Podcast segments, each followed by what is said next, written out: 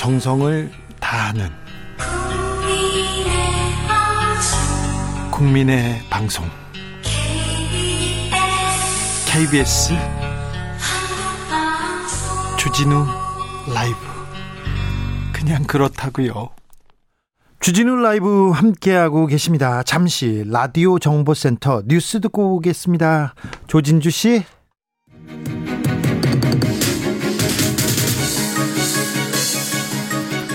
박영선, 오세훈. 서울 민심은 어떤 후보를 선택할까요? 주진우 라이브 4.7 재보궐선거 특집. 캠프는 지금 이번에는 서울시장 후보 캠프로 가보겠습니다. 김한규 더불어민주당 중앙선대위 대변인 안녕하세요. 네 안녕하십니까 김한규입니다. 네 어, 후보 박영선 후보 곁을 계속 지키던데 지금은 어디 계세요? 네, 저는 지금은 박 후보하고 떨어져서 네. 어 제가 원래 이제 살고 있는 선능력 부근에서 네. 어 일찍 퇴근하셔서 투표하시라고 직장인 분들한테 길거리에서 후표 후보 아 투표 동료 운동 중입니다. 아, 마지막까지 아, 목이 많이 쉬어서 죄송합니다. 네. 네. 마지막까지 어, 선거 운동을 하고 계시군요. 자, 박영선 후보 캠프 분위기 어떻습니까? 네, 지금은 뭐 다른 고민이나 분석, 뭐 예상 이런 것들은 의미가 없고 무조건 한 명이라도 더 많이 어, 주변 분들한테 연락해서 8시까지 투표하도록 네, 요청드리는 네. 게 중요하다라고 생각하고 있고요. 네. 어, 아무래도 지금 투표율을 보니까 예. 보수세가 많은 지역의 투표율이 높습니다. 서초 강남 높더라고요. 어, 예, 캠프가 긴장하고 있는 건 사실인데요. 네. 이제 퇴근하시는 직장인들이 어, 아무래도 저희 지지자들이 조금 더 많지 않을까 그렇게 기대 계속하고 있습니다. 알겠습니다. 김한규 대변인은 지금 선거 운동이 아니라 투표 동료 운동을 하고 있습니다. 바로 잡습니다. 자, 지금 현재 전체 투표율은 50.6%고요. 6시 기준으로 서울은 51.9%의 투표율을 보이고 있습니다. 자, 투표율이 50%를 넘으면 국민의힘이 유리하다 이런 전망을 내, 내놓는 사람들이 많던데 대변인님은 어떻게 보세요? 네, 뭐 전반적으로 그런 얘기를 많이 하셨는데 네. 이번 투표율은 아, 보궐선거는 서울 부산시장 보궐선거기 때문에 기존 보궐선거하고 좀 다른 것 같고요. 네. 어, 그러다 보니 전반적인 투표율이 올라간 거지 지금 투표율이 높다고 해서 뭐 보수층 지지자들의 투표가 많다라고 꼭 단정 지을 건 아니라고 생각하고요. 네. 저희는 이번 투표율이 높지만 이 저희 층 저희 당의 지지자들도 적극적으로 투표하는 만큼 아, 충분히 승산이 있다라고 보고 있습니다. 여론조사 결과가 공 결과 공표가 금지되기 전에요. 여론조사에서 좀 뒤처져 있었습니다. 박영선 후보가. 그런데 그 이후에 서울 민심에 좀 변화가 있다고 보십니까? 아, 네, 저는 분명히 변화가 있다고 생각하고요. 예? 유세 현장을 직접 다니면서 또 일반 시장이라든지 거리에서 유권자들 만나면서 느낀 건데 지난 주말 정도를 기점으로 아, 분명히 변화가 느껴지는 것 같은데요. 네. 저희 민주당의 전통적인 지지층 중에서도 그동안 당에 대한 불만으로 정권에 대한 불만으로 그래 이번 한 번 정도는 어, 혼을 내는 의미에서 어, 보수 정당한테 투표해도 되지 않을까라는 생각을 하신 분들이 계셨는데 네. 아무래도 TV 토론을 통해서 상대 후보에 대한 문제가 제기되고 아, 상대 후보한테 그래도 어, 서울시를 맡겨서는 안 되겠다라는 인식들이 좀 강해진 것 같고요. 네. 어, 분명히 지난 주말부터 변화가 있다라고 현장에서 느끼고 있습니다. 김한규 대변인은 지역이 지역구가 강남 병입니다. 대치동, 도곡동, 삼성동입니다. 네, 네. 강, 거기 그 사실 집값 많이 올랐잖아요. 맞습니다. 집값 많이 오르면 거기 주민들은 어이구 이번 정권을 지지해야 되는 거 아닌가요? 네, 맞습니다. 어, 사실, 뭐, 재산세나 이런 부분에서 부담을 느끼시는 분도 있는데, 네. 그거보다 훨씬 많은 비율의 집값이 올랐기 때문에 그 부분에 대해서는 만족하신 분들도 많고요. 아, 그래요? 그리고 저희 지역 같은 경우에도, 어, 전세 또는 월세로 사시는 분들도 상당히 많습니다. 네. 또 그런 분들은 어, 또, 이, 반드시 재건축, 재개발을 뭐 일주일 내에 한다라는 게 본인들의 삶을 또 불안정하게 변화시키는 거기 때문에, 어, 반드시 그런 보수 정당 후보의 공약에 찬성하는 건 아니라서 저희는 저희 지역에서도 어, 열심히 투표 동료를 하는 게, 예. 어, 저희한테 도움이 될 수 있다라고 생각하고 있습니다. 아, 네. 강남도 그런 생각을 하는 분들이 많다고요. 자, 이번 서울시장 선거판 이 서울시장 선거 어, 한마디로 정리한다면 어떻게 표현하시겠습니까? 야당은 정권 심판론을 들고 나왔습니다. 예? 어, 전통적으로 야당이 항상 들고 나오는 이제 프레임인데요. 저희는 이에 반해서 과거와 미래의 대결이다. 아, 실패한 과거의 시장과 그리고 지난 10년 동안 아, 충분히 경력을 쌓으면서 미래를 준비할 수 있는 후보의 대결이다라는 인물론으로 아, 대결을 했습니다. 네. 자 이번 그 선거 좀 힘드셨죠? 뭐가 제일 힘들던가요? 저희는 사실 후보 자체의 인물 경쟁력만 보자면 저희가 월등히 낮다라는 생각이 있었거든요. 그래서 후보의 경험 그리고 공약 이런 분들을 많이 부각시키려고 노력을 했는데 네. 솔직히 그게 잘 안 된 것 같습니다. 저희가 어, 인물 비교를 하다 보니까 상대 후보에 대한 검증 과정에서 문제 제기를 했는데 네. 그런 부분들만 주로 부각되다 보니 아, 저희 후보가 우수하다라는 점을 많이 알리지 못했는데 그 부분은 저희 참모진들의 잘못이고 아, 어, 뒤늦게 생각해 보면 좀 안타깝다고 느끼는 지점입니다. 아 그랬어요. 아무튼 어, 선거 치르느라, 치르느라고 고생 많으셨습니다. 아, 네, 감사합니다. 지금까지 김한규 더불어민주당 중앙선대위 대변인이었습니다. 네, 감사합니다. 이어서 김예령 국민의힘 중앙선거대책위원회 대변인 만나보겠습니다. 안녕하세요. 네, 안녕하십니까. 네, 어, 선거 치르느라고 고생 많으셨어요? 네, 네, 뭐 저보다는 어, 후보들 또그 네. 측근에 계셨던 분들이 굉장히 고생을 많이 하셨습니다. 아유 대변인도 네. 고생 많이 하셨죠. 네, 감사합니다. 네, 아, 자 지금 오후보 캠프 분위기 어떻습니까? 아, 네. 저희가 이제 개표 결과를 시청하기 위해서 당사로 한 7시 40분쯤 네. 모이게 됩니다. 아직 그 직전이기 때문에 개인적으로 이제 마지막까지 투표를 이제 독려하시고, 어, 이 당내 분들이 그렇게 하고 계실 텐데요. 네. 어, 말씀 주신 것처럼 저희 국민의힘 기호 2번 오세훈 후보가 각종 여론조사에서 아, 긍정적인 분위기를 보여줬었고, 그 결과는 개표가 돼 봐야 알겠지만 좋은 결과를 저희가 예상을 하고 기도하고 있습니다. 네. 하지만 마지막 투표율이 관건이고요. 지난 방송에서도 제가 말씀을 드렸지만 그 지난 총선에 저희가 뼈아픈 패배가 있었기 때문에 아직 뭐 개표가 되지 않은 상황에서 선물 상자를 좀 뭐 미리 이렇게 열어볼 단계는 아니다 이렇게 좀 생각을 합니다. 하지만은 어, 그 김종인 그 저희 비상대책위원장의 말씀을 빌리면 두 자리 숫자 차이로 이길 것이다 이렇게 말씀을 하셨 거든요.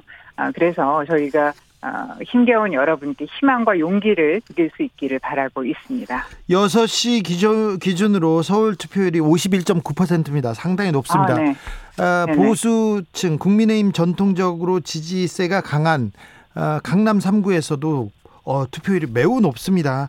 자, 투표율에 대해서 어떻게 보세요?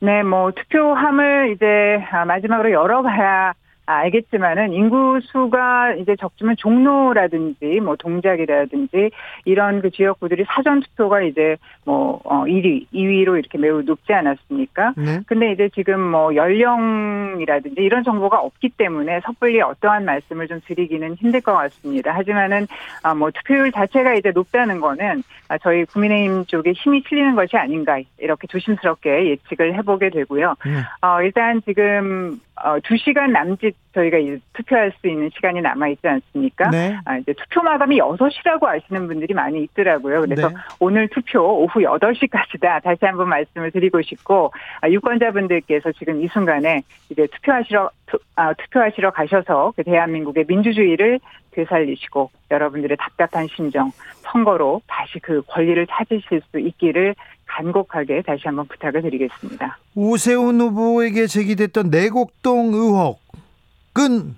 선거에 투표에 어떤 결과를 어, 미칠까요? 어떤 영향을 미칠까요? 글쎄요, 제가 웬만해서는 좀 부정적인 단어들을 좀 쓰지 않으려고 하는 편인데, 네. 이게 그, 민주당의 억지 주장, 뭐, 거짓 프레임, 이런 것을 저희가 이제 이번 선거 기간 내내 좀 목도를 하면서 좀 이게 제가 부정적인 단어를 쓰지 않을 수가 없습니다. 아, 이렇게 그 말도 안 되는 주장에 어, 제가 이렇게 논평으로 대응을 해야 하나 이런 생각도 좀 몇 번이나 제가 들기도 했는데요.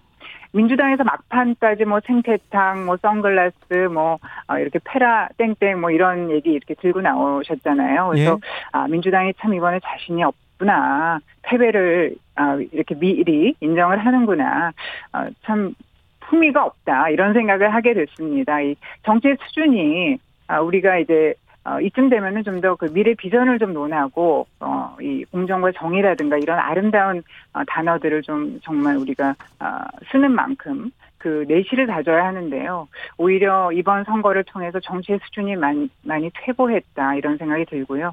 어, 이런 어, 모습을 보면서 우리 학생들이 얼마나 좀 이 나라가 부끄럽고 자신감이 떨어 적겠나. 그래서 참 제가 할 말이 많고 한데요. 이 문화일보 조사를 보니까 국민들께 주요 이슈에 대해서 물었습니다. 그 서울시 유권자들이 내곡동 사안에 대해서 여쭈었을 때 여러 가지 사안들 중에 내곡동 사안이 하위권이었습니다. 네. 10%에 훨씬 못 미치는 한 그 4% 정도 나왔거든요.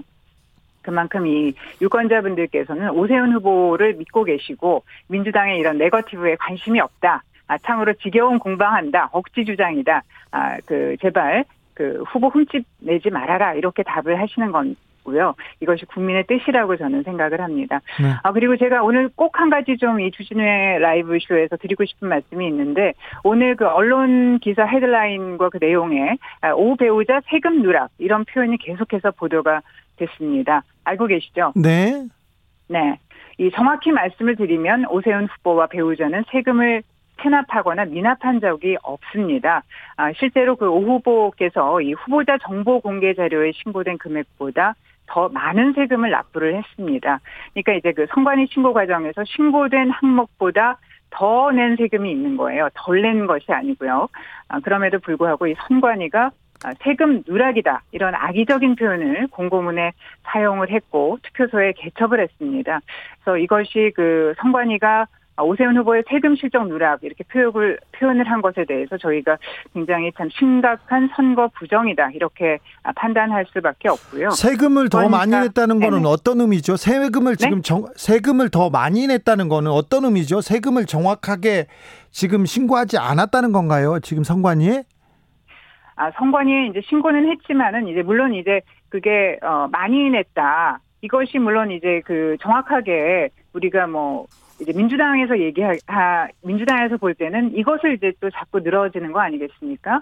저희가 무슨 덜 낸 것도 아니고 조금 더 낸 건데 그걸 가지고 지금 이렇게 그 민주당이 어, 끝까지 물고 늘어지고 또 선관위가 유권자들의 눈과 귀를 지금 가리는 이런 좀 행보를 하고 있는데 이참 어. 이번 선거의 과정을 좀 이렇게 어, 어지럽게 만든 이 선관위가 민주당의 이번에 그, 어, 좀 1등 어, 선거 그 공신이다 이렇게밖에 좀 표현을 할 수밖에 없고요. 이 민주당과 선관위의 행태가 정말 역사에 좀 길이 길이 남지 않을까 생각이 들고 정말 선관위는 좀 반성을 하시고 각성을 어, 하셔야 될 것 같다 그런 말씀 좀 드리고 싶습니다. 네, 선관위가 네, 김혜령 대변인이 언급하신 문화일보 여론조사는 3월 26일에서 7일까지 양일간 엠브레인 퍼블릭 조사로 어, 서울 거주 만 18세 이상 남녀 800명을 대상으로 한 조사였습니다. 자세한 내용은 서울시장 어, 그 중앙선관위 중앙선관위 여론조사 심의위원회 홈페이지를 참조하십시오. 아, 말씀 감사합니다. 아, 고생 많으셨습니다. 네, 감사합니다. 지금까지 김혜령 국민의힘 중앙선거대책위원회 대변인이었습니다. 정치 피로, 사건 사고로 인한 피로, 고달픈 일상에서 오는 피로. 오늘 시사하셨습니까? 경험해보세요. 들은 날과 안 들은 날의 차이. 여러분의 피로를 날려줄 저녁 한 끼 시사. 추진우 라이브.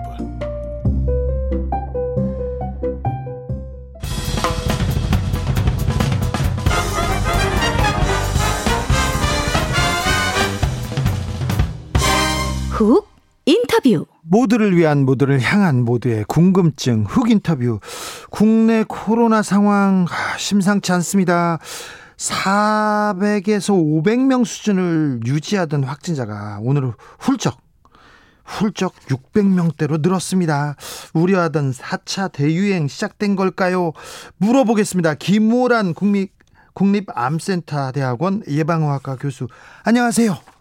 예, 안녕하세요. 교수님, 오늘 신규 확진자가 600명대 중반까지 치솟, 치솟았습니다. 왜 갑자기 이렇게 늘어난 건가요?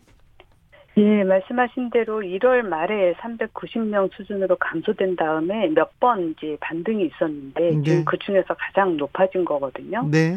아무래도 이제 봄이 되면서 사람들의 이동량도 높아지고 네. 수도권에서만 감염이 확산되는 것을 집중적으로 방역 수칙 지키고 강화해 왔는데 1.5단계로 내려갔던 이제 비수도권 지역은 아무래도 방역 수칙이 좀 많이 느슨해졌던 거 아닌가 싶습니다. 아, 예, 그렇죠.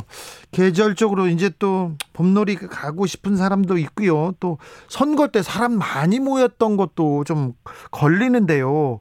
아, 앞으로 더 늘어날 가능성이 높습니까?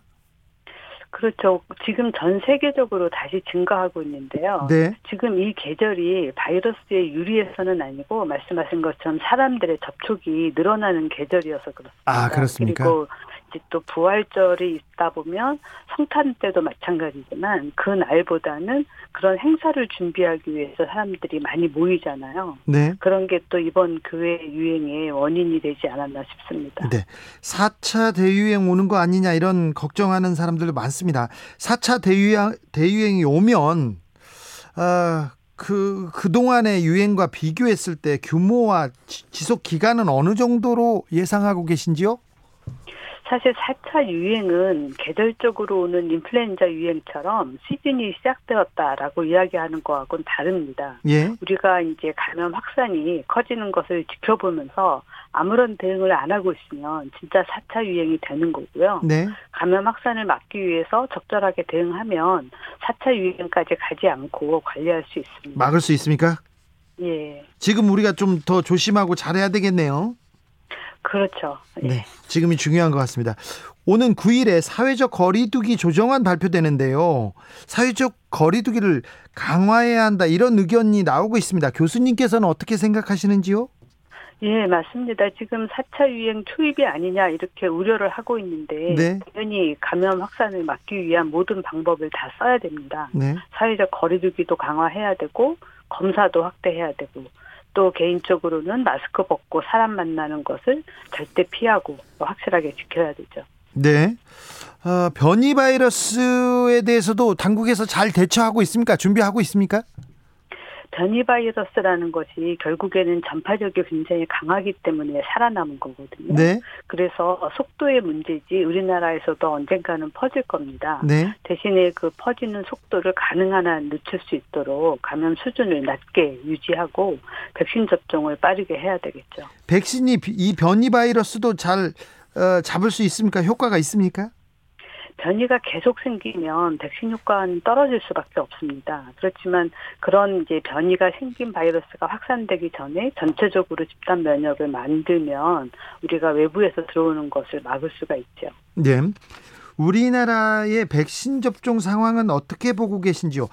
아, 지금 1.99% 정도 접종률이라고 하는데 접종 속도가 너무 느린 거 아닌가요?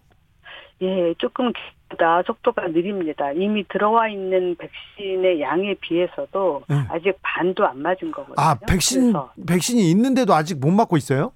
예, 그렇습니다. 아스트라제네카만 해도 지금 들어와 있는 게 이제 한 200만 명 정도가 1차를 맞을 수 있는데 네. 아직 어 100만 명도 채 못 맞았고요. 예. 화이자도 지금 125만 회가 들어가 있으니까 2회분을 챙겨 놓는다고 하더라도 60만 명은 맞을 수가 있는데 아직 그렇게 못 맞은 겁니다. 그래서 들어와 있는 거라도 활용을 해서 좀 속도를 높일 필요가 있습니다. 왜 이렇게 느린 거죠? 아무래도 대상자 우선순위에 맞게 진행을 하고 있고 지금 현재는 이제 일반 의료기관에서는 접종을 하고 있지 않고 예. 센터에서만 접종하다 보니까 속도가 느린 것 같습니다. 속도를 좀좀 빠르게 좀 바꿔야 될 것 같습니다. 좀 예. 독려해야 그렇죠. 될것 같습니다. 예. 얀센에 대한 얀센 백신에 대한 허가가 오늘 어, 최종 허가가 됐는데요. 이거는 아, 얀센 백신은 한 번만 맞으면 된다면서요? 예, 그렇습니다. 이제 방식은 뭐 아스트라제네카하고 거의 비슷한 방식인데 네. 일회 접종 방식으로 나왔고 이제 감염을 예방하는 것보다는 이제 중증 사망을 예방하는 목표로 해서 빠르게 효과를 내는 목표로 만들어진 백신입니다. 아, 백신 공급 속도에 또 조금 도움이 됐으면 합니다. 얀센 백신이. 예, 그렇죠. 네. 아마 오늘 거기 어, 최종 허가를 식약처에서는 발표를 했고요. 예. 아마 예방접종 전문위원회에서도 곧 일정을 내놓을 것 같습니다. 어, 자가 진단 키트에 대한 본격 지원을 하겠다 이런 얘기했습니다. 오늘부터 이제 더 많이 조사를 그 자가 진단 키트에 대한 지원을 하겠다고 했는데 이 부분은 어떻게 봐야 됩니까? 자가 진단 키트는 뭐 여러 가지 방법이 있지만 지금 현재 우리나라에서는 신속 항원으로 검사하는 자가진단 키트는 허가된 게 없습니다. 예. 이제 만드는 회사들은 있고 해외에 수출은 하는데 국내에서 정식 승인을 받지는 못했거든요. 우리가 만들고 있는데요. 예, 그렇습니다. 그래서 이것도 승인하려면 시간이 걸리니까 빠르게 승인을 진행하는 것이 필요하고요. 언제라도 필요하면 쓸 수 있게 준비를 해야 됩니다. 물론 항원 검사 방식이어서 PCR 검사보다는 민감도가 떨어지지만 계속 주기적으로 검사해야 되는 사람들이 반복해서 검사를 하면 민감도를 높일 수 있거든요. 그래서 앞으로 지속 가능해지려면 다양한 검사 방법 또 다양하게 검체를 하는 방법 모두 도입이 필요할 것으로 보입니다. 교수님, 우리가 더 공격적으로 공격적으로 지금 어, 확진자를 찾아내야 된다고 보시는 거군요. 그렇죠. 우리가 이제 12월 달에 임시 선별 진료소를 도입을 했거든요. 예. 그런데 그때부터 지금까지 3개월이 넘었는데 계속해서 나오는 양성률 수준이 변함이 없습니다. 예. 그 얘기는 기존에 깔려 있는 감염 수준 자체는 변하지 않고 계속 높은 수준이 유지된다는 거거든요. 아, 예. 그래서 좀 더 많이 좀 더 공격적으로 검사를 해서 무증상 감염자나 이런 분들을 찾아내야지만 지금 수준에서 환자 수를 줄일 수 있습니다. 지금 우리가 굉장히 위험한 시기에 있군요. 코로나 상황에서. 그렇죠. 더 증가할지 더 감소할지 기로에 놓여 있다고 봅니다. 네. 앞으로 우리는 어떻게 해야 됩니까? 국민들은 어떻게 해야 되는지 말씀해 주십시오. 예, 지금까지 1년을 겪어왔기 때문에 다 잘 알 텐데요. 네. 방역 수칙을 확실하게 지키고 여기서 경각심을 늦췄다가 다시 또 한 번 유행을 겪는 것보다는 여기서 좀 더 고생을 하더라도 확실하게 방역 수칙 지키고 거리두기 해서 환자 수를 더 낮출 수 있도록 다 같이 노력하면 좋겠습니다. 알겠습니다. 교수님 고생 많으신데 더 고생해 주십시오. 예, 그러겠습니다. 감사합니다. 오늘 말씀. 예, 감사합니다. 지금까지 김호란 교수였습니다. 감사합니다.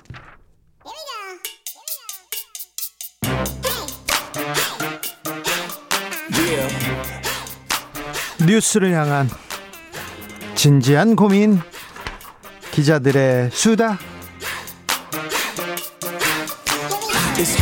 라이브 기자실을 찾은 오늘의 기자는 한결의 김민아 기자입니다. 안녕하세요. 네, 안녕하세요. 지금 어디세요?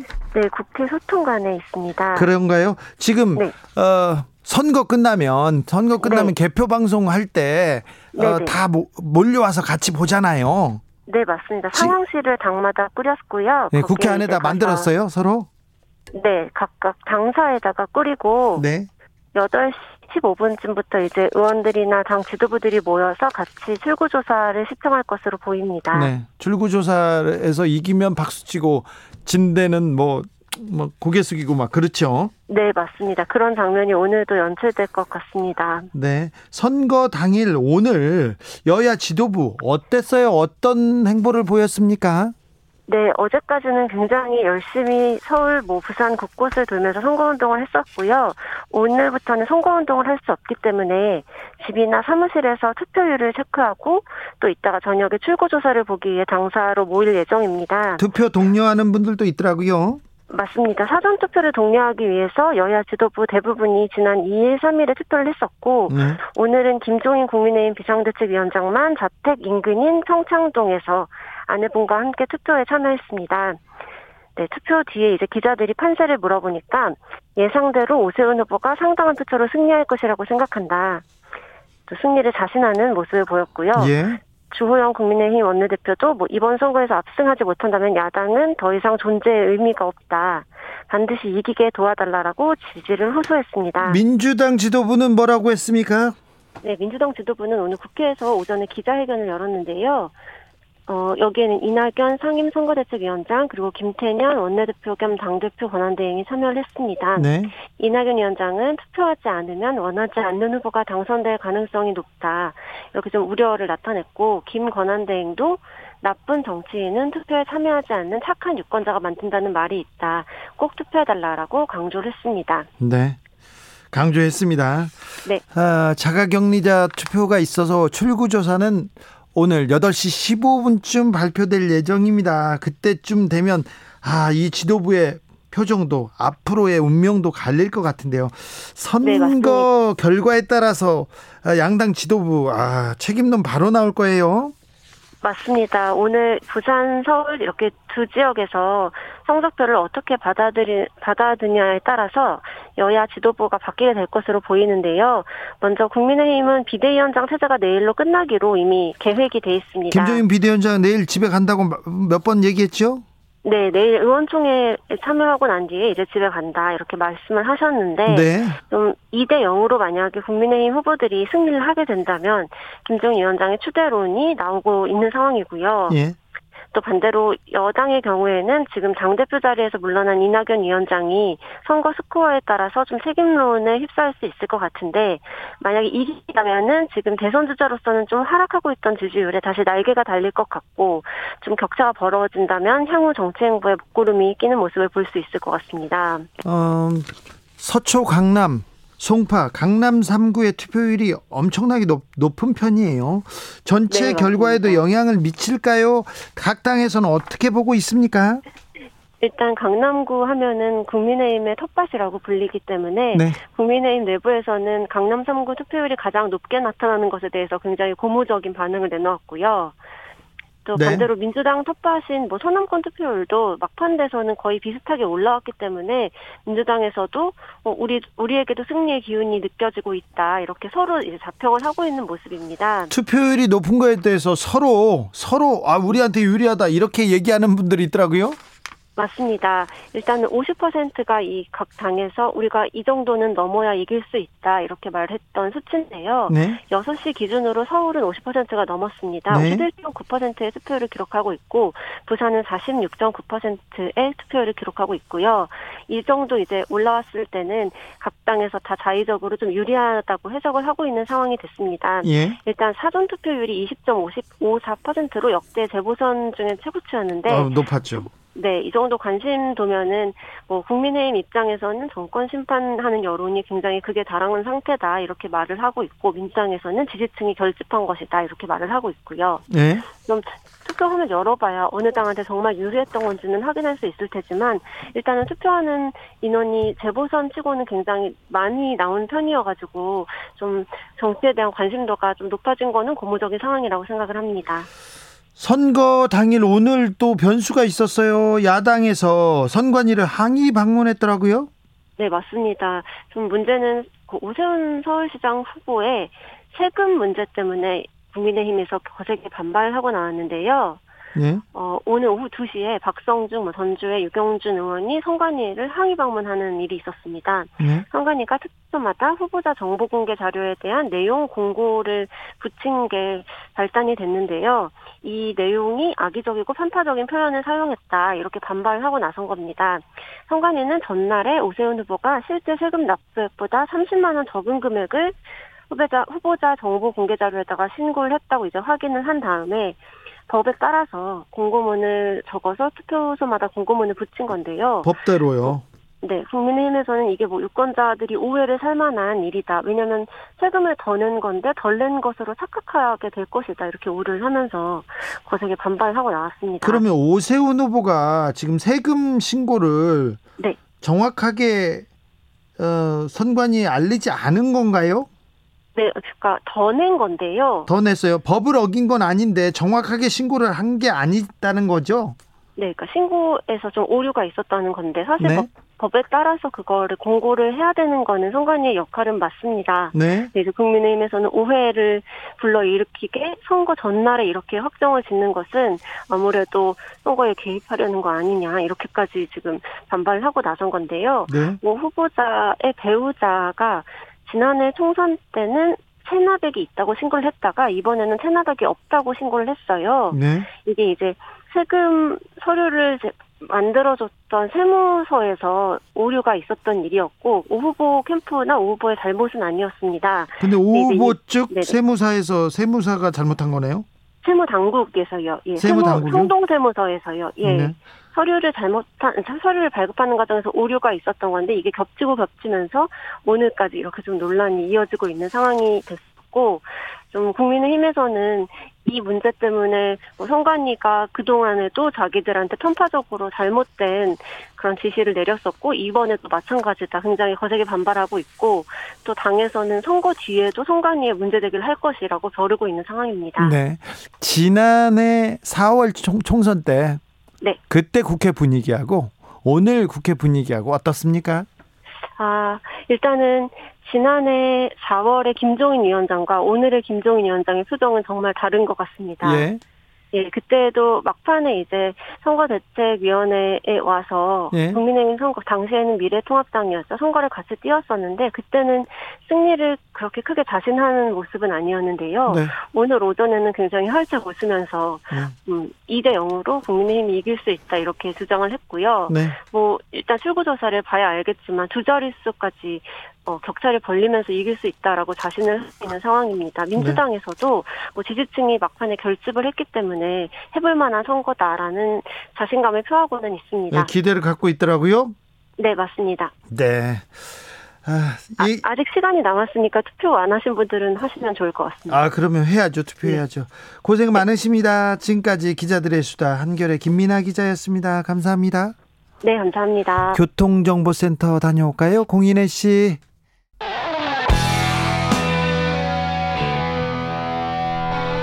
스치기만 해도 똑똑해진다. 드라이브 스루 시사 주진우 라이브.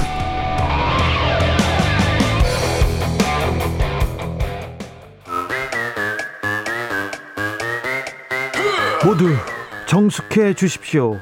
재판 5분 전입니다. 재판부 입장하고 변호사 들어왔습니다. 그럼 사건 번호 0407 오늘의 재판 시작하겠습니다. 양지열 변호사 출석했습니까? 네, 양재입니다. 오늘은 양변 단독으로 재판 진행하겠습니다. 재보궐 선거 아 참 사전 투표일 최고치 그리고 여야 고소 고발건도 역대급으로 기록될 전망이라고요? 네, 그렇습니다. 양 당이 서로 고소하고 고발한 것까지는 한 14건 정도고요. 네. 거기에 이제 각자 그 당들을 지지하는 시민단체들도 있지 않습니까? 그 네. 단체들이 이 고소 고발안까지 합하면 20건 정도가 된다고 합니다. 그런데 네. 이게 뭐 언제나 선거 때는 이런 고소 고발전이 있긴 했어요. 네, 많았죠. 그리고 보통은 그렇게 해서 고소 고발하고 나면 끝나고 나면 또 정리들도 자주 했었거든요. 네, 서로 다 취하고 막 네. 그랬는데 언제부턴가 안 합니다. 언제부턴가 안 하기도 하고 이번 선거도 저는 이게 취할 만한 거리들이 별로 안 보여요. 아, 네. 네, 그리고 어, 어찌 보면 좀 감정적인 것들 이런 음. 것도 좀, 좀 심하게 보여서 이 선거 어, 사실은 이 지, 저 지자체장으로서는 1년 선거 임기를 가진 재보궐 선거인데 네. 이 끝나고 나서도 이 국민들, 그러니까 시민들은 선거의 후유증에 계속 시달리지 않을까 싶습니다. 네. 민주당부터 살펴볼까요? 어떤 고소 고발이 민주당에 접수됐죠? 민주당은 주로 민주당이 주체가 돼서 고소를 하거나 고발을 한 게 이제 상대인 오세훈 후보 관련이에요. 네. 그리고 뭐 말씀 안 드려도 당연히 아시겠지만 내곡동 땅과 관련해서 과연 이 뭐 보상을 받는데 그린벨트가 해지되고 보상을 받는데 오세훈 후보가 역할이 있었느냐라는 의혹을 제기를 했지 않습니까? 근데 그거는 이제 오세훈 후보가 전부 다 아, 나는 전혀 모른다. 뭐 노무현 정부 때 한 일이고 땅이 있는지도 몰랐다라고 했던 부분들 그리고 얘기를 해명하는 과정에서 아예 존재 자체를 몰랐다 그리고 측량하는 데도 가지 않았다 이런 얘기를 했잖아요. 이걸 거짓 주장이라고 고소하거나 그렇- 고발한 거죠? 그렇죠. 이게 이제 허위 사실 공표에 해당한다라는 네. 겁니다. 그리고 거기에 민주당 거니까 박영선 후보도 본인을 박영선 후보를 이게 부동산과 관련해서 의혹이 불거지니까 이 저 국민의힘 쪽에서도 부동산 관련해서 이 문제를 제기를 했어요. 도쿄 부동- 아파트. 예, 부동산 저 박영선 후보의 배우자 명의 도쿄 아파트 음. 그 부분을 얘기하는 과정에서 이제 말 표현 이런 것들이 문제가 있다라고 해서 뭐 어, 공직선거법이나 명예훼손 이런 걸 고소를 한 상황입니다. 네.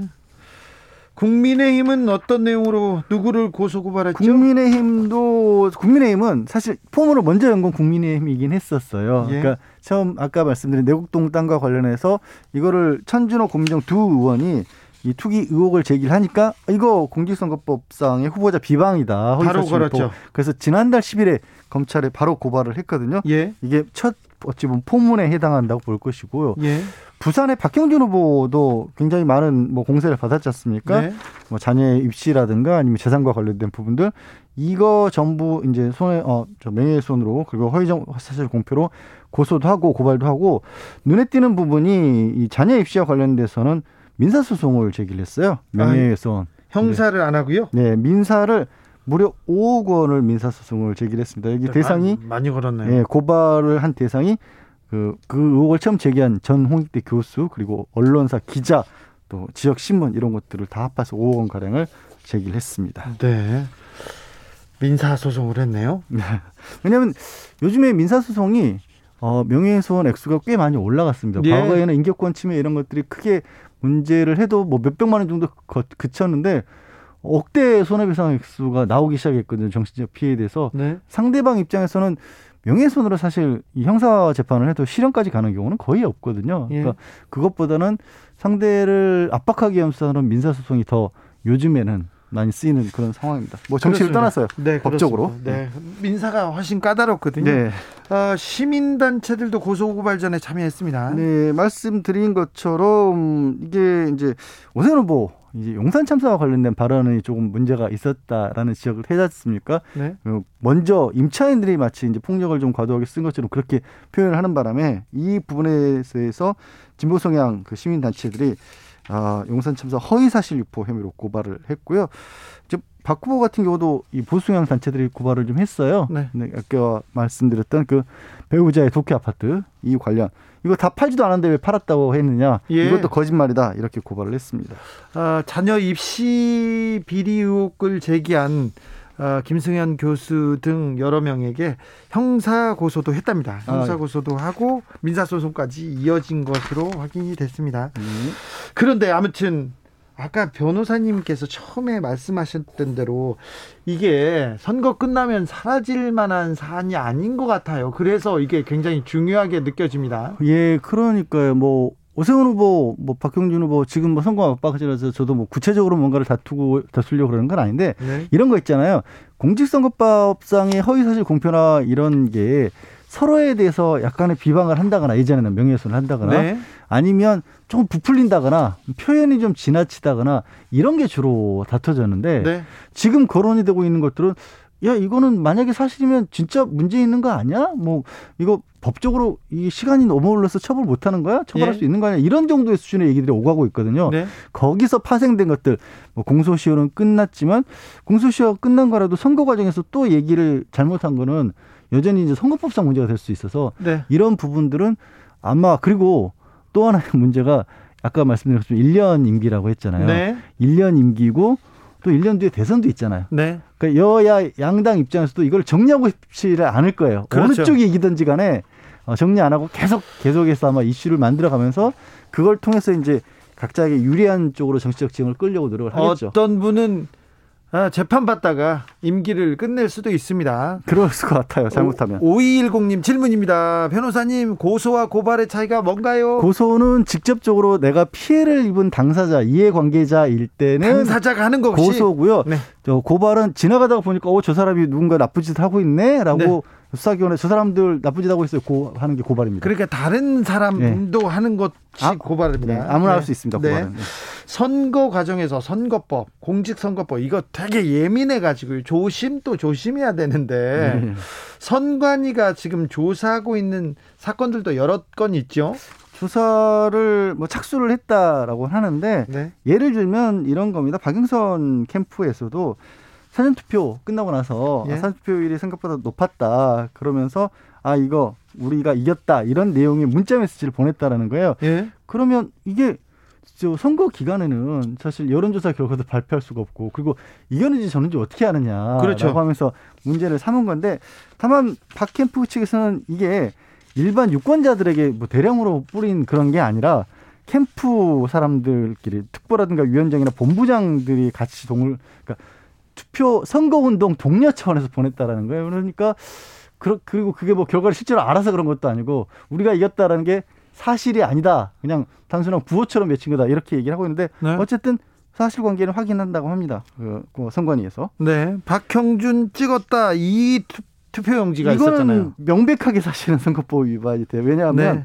어, 뭐 지금 오늘 선거 관련해서도 안내들 방송도 많이 받으셨겠지만 네. 기표수 안에서 투표지 찍으면 네. 2년 이하 징역이나 어, 400만 원 이하 벌금인데 엄청나게 셉니다. 어, 이거를 사진을 인증샷을 요즘 인증사진이라고 하죠. 예. 찍어서 이 단체 대화방에 올린 거예요. 예. 그게 유출됐다는 건데 왜 이건 제가 명백하게 하냐면 이거 그냥 법조문에 찍으면 안 된다고 돼 있어요. 네. 그러니까 왜 안 되냐 이런 경우를 생각하시면 돼요. 이거 매표라고 하죠. 그렇죠. 아, 찍어서 인증해서 보내면 돈 얼마 주겠다. 그거 네. 입증할 수 있는 증거를 쓸수 있어서 네. 강력하게 막고 있는 겁니다. 이건 명백한 선거법인데 누가 했는지는 모르겠어요. 네. 음.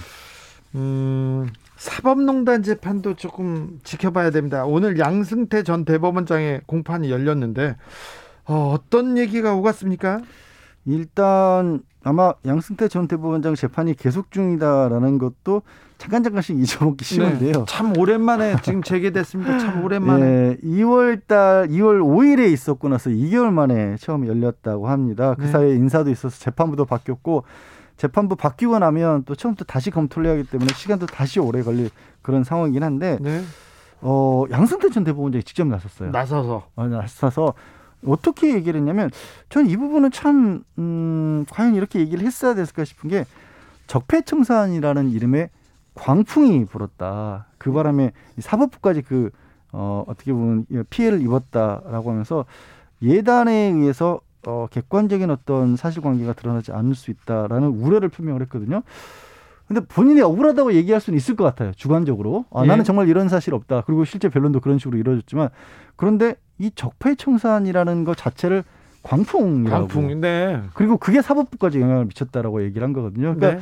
현 정부 들어와서 이루어졌던 상당히 많은 개혁, 잘못됐던 것에 관한 어떤 사법적인 처리 과정조차도 다 광풍이라고 다 싸잡아서 얘기를 하는 게 전직 대법원장이 예 그렇게 얘기를 했었어야 되느냐 네. 어, 굉장히 정치적인 저는 발언이었다고 좀 봅니다. 그러니까요. 예. 정치 재판으로 끌고 가시는데요. 결국 그 얘기죠. 네. 어, 나를 지지하는 사람들을 정치적으로 호소를 해서 이 재판이 잘못됐다라고 거의 선거처럼 이렇게 얘기를 하고 있는 상황이고 아까 제가 초반에 어, 최근에 그 양쪽 진영의 갈등이라는 게 예전과는 많이 다르다는 그런 말씀을 드린 이유가 법적 갈등으로까지 다 이어지는 것 같아요. 이런 예. 부분들이 재판에서도 법이 문제가 아니라 정치적으로 찬반이 나뉘는 것 같습니다. 적폐청산이라는 이름의 광풍. 사법부까지 불어왔다. 이 정치 적폐청산이라는 이름의 광풍. 이 수사를 한 사람이 윤석열, 한동훈 이런 분들인데요. 그러게요. 네, 굉장히 열심히 수사하고 국민적 지지를 받았던 수사인데요. 어떤 혐의로 지금 재판을 받고 있죠? 이것도 다 까먹었어요. 뭐 지금 양승태 전 대법원장이 받고 있는 혐의는 너무 많아요. 너무 네. 많은데 최근에 좀 의미 있는 판결이 있었죠. 이민걸 전 법원행정처 어, 조정실장하고 이규진 전 어, 양용위원회 상임위원 이 자리에서도 박 변호사랑 저랑 네. 설명을 해드렸던 게 네. 한 10명 가까이 다 무죄 나오다 사법농단에서 유죄 나왔죠. 처음으로 처음. 유죄 나왔다라고 말씀을 드렸잖아요. 그 재판 당시 예. 이 두 분이 어, 양승태 대법원장과 공모하여 그렇게 판결문에 1심 판결문에 나왔던 겁니다. 음. 그게 뭐였냐면 하, 이게 참 부끄러운 얘기인데 헌법재판소에 법관들이 나가 있거든요. 네, 판사들 나갔어요. 파견 음. 나가 있는데 그 판사들을 시켜서. 헌법재판소 정보를 빼오도록 한 거. 스파이 판사 만들고. 네, 그렇습니다. 그리고 남부지방의 이제 재판과 관련해서 이게 잘못 어떻게 보면 이제 남부지방법원 재판부가 내용은 구체적인 건 빼고요. 남부지방법원 재판부에서 헌법재판소에 위헌법률 심판 제청을 합니다. 네. 그게 뭐냐면 재판부가 재판하는 과정에서 우리 이 법률이 이게 헌법에 어긋나는 것 같으니까 헌법재판소에서 한번 봐주십시오라고 올리는 건데 네. 이걸 대법원이 별로 안 좋아해요. 그렇죠. 왜 안 좋아하냐면 네. 대법원이 우리가 최고인데 참 유치한 얘기인데 네. 저 이게 법조인으로서 이런 말씀 드리는 것 자체가 부끄러운데 서로 기싸움을 하거든요. 아, 심하게 네. 하죠. 아니, 대법원과 헌재가. 아니 우리가 대법원이 최고 이게 재판부인데 왜 그걸 니네는 저기 헌법재판소에 들고 갔어? 이런 게 된 거예요. 그렇죠. 그러니까 이거 빨리 취하해라, 예. 취소해라 예. 이렇게 한 거가 있고 예. 또 이제 초기에 이 사법농단 관련해서 가장 문제가 됐던 알려지게 된 계기가 아, 이른바 이 어찌 보면 이제 약간 진보적인 성향을 가진 법원의 단체 네. 이거를 와해시키려 한 거 아니야. 이게 세 가지가 공모, 네. 공범이다라고 그 지난 법원 판사 1심에서 재판이 나왔는데 판결이 나왔는데 이에 대해서 양승태 전 대법원장은 그냥 쉽게 말해서 아랫 사람들이 한 거지 나는 모른다. 네. 네, 이렇게 얘기를 했습니다. 항상 밑에 사람들이 했지 나는 모른다. 이 작전 계속 쓰고 있고 계속 그건 일관돼요. 나머지는 네. 어, 적폐청산이라는 이름의 광풍이 나한테 불었다. 나는 억울한 정치의 희생양이다. 이런 얘기 아, 하는 거죠. 근데 진짜 저 아, 밑에서 알아서 했다라는 얘기는 정말 저도 그 이건 역시도 마찬가지로 고개가 정말 갸웃갸웃거려집니다. 그럼 밑에 사람들 자기가 시켰던 부하 직원들 그분들 유죄 주라는 얘기 아니에요. 자. 글쎄요. 네. 현재 시도지사 선거 투표율이요. 서울 부산 합계 52.4%입니다. 서울은 53.6%, 부산은 49.1%입니다. 상당히 높네요. 네. 재판 5분 전 양지열 변호사님 감사했습니다. 네, 고맙습니다. 오늘도 수고하고 지친 자들이여 여기로 오라. 이곳은 주기자의 시사 맛집 주토피아. 주진우 라이브.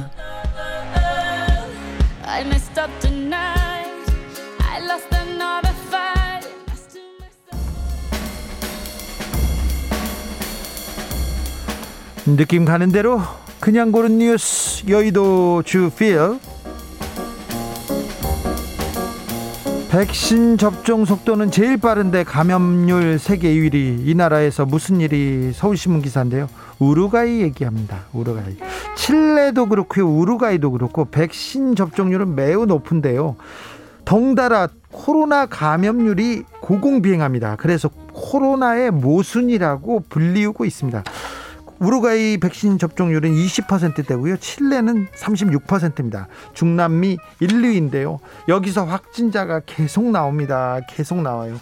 많이 나와요. 많이 나와요. 그래서 인구 우루과이에서는 백신 접종에 백신 접종에 박차를 가했는데 오히려 아, 지금 확진자가 늘어가지고요. 하루 확진자가 2천 명을 막 넘고 사망자도 45명을 넘어서 매일 지금 그 최고치 일간 최대치를 갱신하고 있다고 합니다. 그러니까 백신이 맞았다고 해서 안심하면 안 됩니다. 계속 우리는 사회적 거리두기, 긴장의 끈 늦추지 않는 것 중요하다고 해서 다시 한번 말씀드립니다. 전두환 노태우 동상 그대로 두지만 신군부 수계 안내판 KBS 기사인데요. 옛 대통령의 별장이 있습니다. 충북 청주에 청남대라는 곳이 있는데 여기에 전두환 노태우 전 대통령의 동상이 있어요.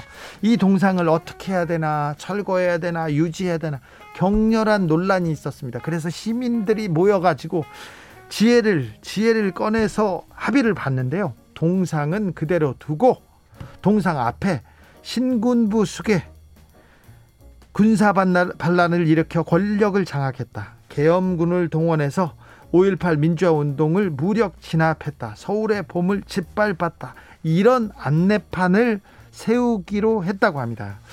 아, 남쪽의 청와대라고 불렸던 옛 대통령 별장에서 어, 역사의 한 다, 단면이 보입니다. 대립과 갈등의 장소라는 오명에서 벗어날 수 있을지 주목된다고 하는데요. 안내판 보러 가고 싶 싶다는 생각이 듭니다. 청남대 관심 없었는데 갑자기 안내판 보고 싶어졌어요. 가고 싶어졌습니다.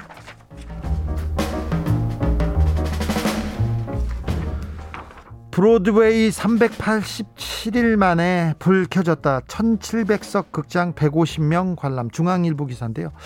코로나19 유행으로 미국 뉴욕 브로드웨이 공연장이 문을 닫았어요. 문을 닫았습니다. 지난 3월 12일 날 41개 공연장이 모두 문을 닫았고 닫았는데 처음으로 공연이 열렸다고 합니다. 387일 만에 처음인데요.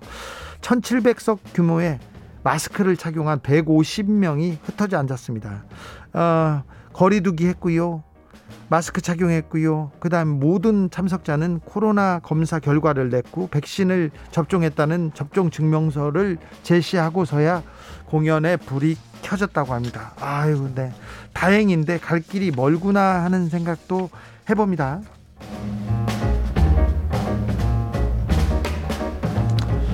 코로나로 실직한 코끼리 고향으로 돌아간다. 서울경제 기사인데요. 아, 코로나19로 태국 관광업계가 위기에 처했어요. 그래서 관광객을 관광객을 상대로 이렇게 관광업에 나섰던 코끼리들이 고향으로 지금 고향으로 가는 여행을 시작했다고 합니다. 이 코끼리들은 5년 전에 수린주에서 파타야로 옮겼는데 주로 관광객들을 등에 태우고 이렇게 다닙니다. 근데 코로나 때문에 관광객이 안 오지 않습니까? 그래서 관광업체에서 코끼리 소유주들한테 월급을 안 줬어요. 그래서 하루에 코끼리들이 300kg의 먹이를 먹어야 되는데 먹이도 안 주고 그래가지고 코끼리들을 고향으로 돌려보내기로 했다고 합니다. 어, 코끼리들은 고향으로 돌아가서 농사를 지으면서 살 계획이라고 신문은 전했는데요. 그런데 돈이 없어가지고 코끼리들이 500km를 걸어가야 된답니다. 걸어가야 됩니다. 사진이 떴는데요. 너무 안쓰러워요. 아니, 그동안 그렇게 부려먹고 또 걸어가라는 거예요. 500km를. 약 2주 걸린답니다. 돈이 없어서, 어, 트럭을 빌릴 돈이 없어가지고 걸어가야 된다고 합니다.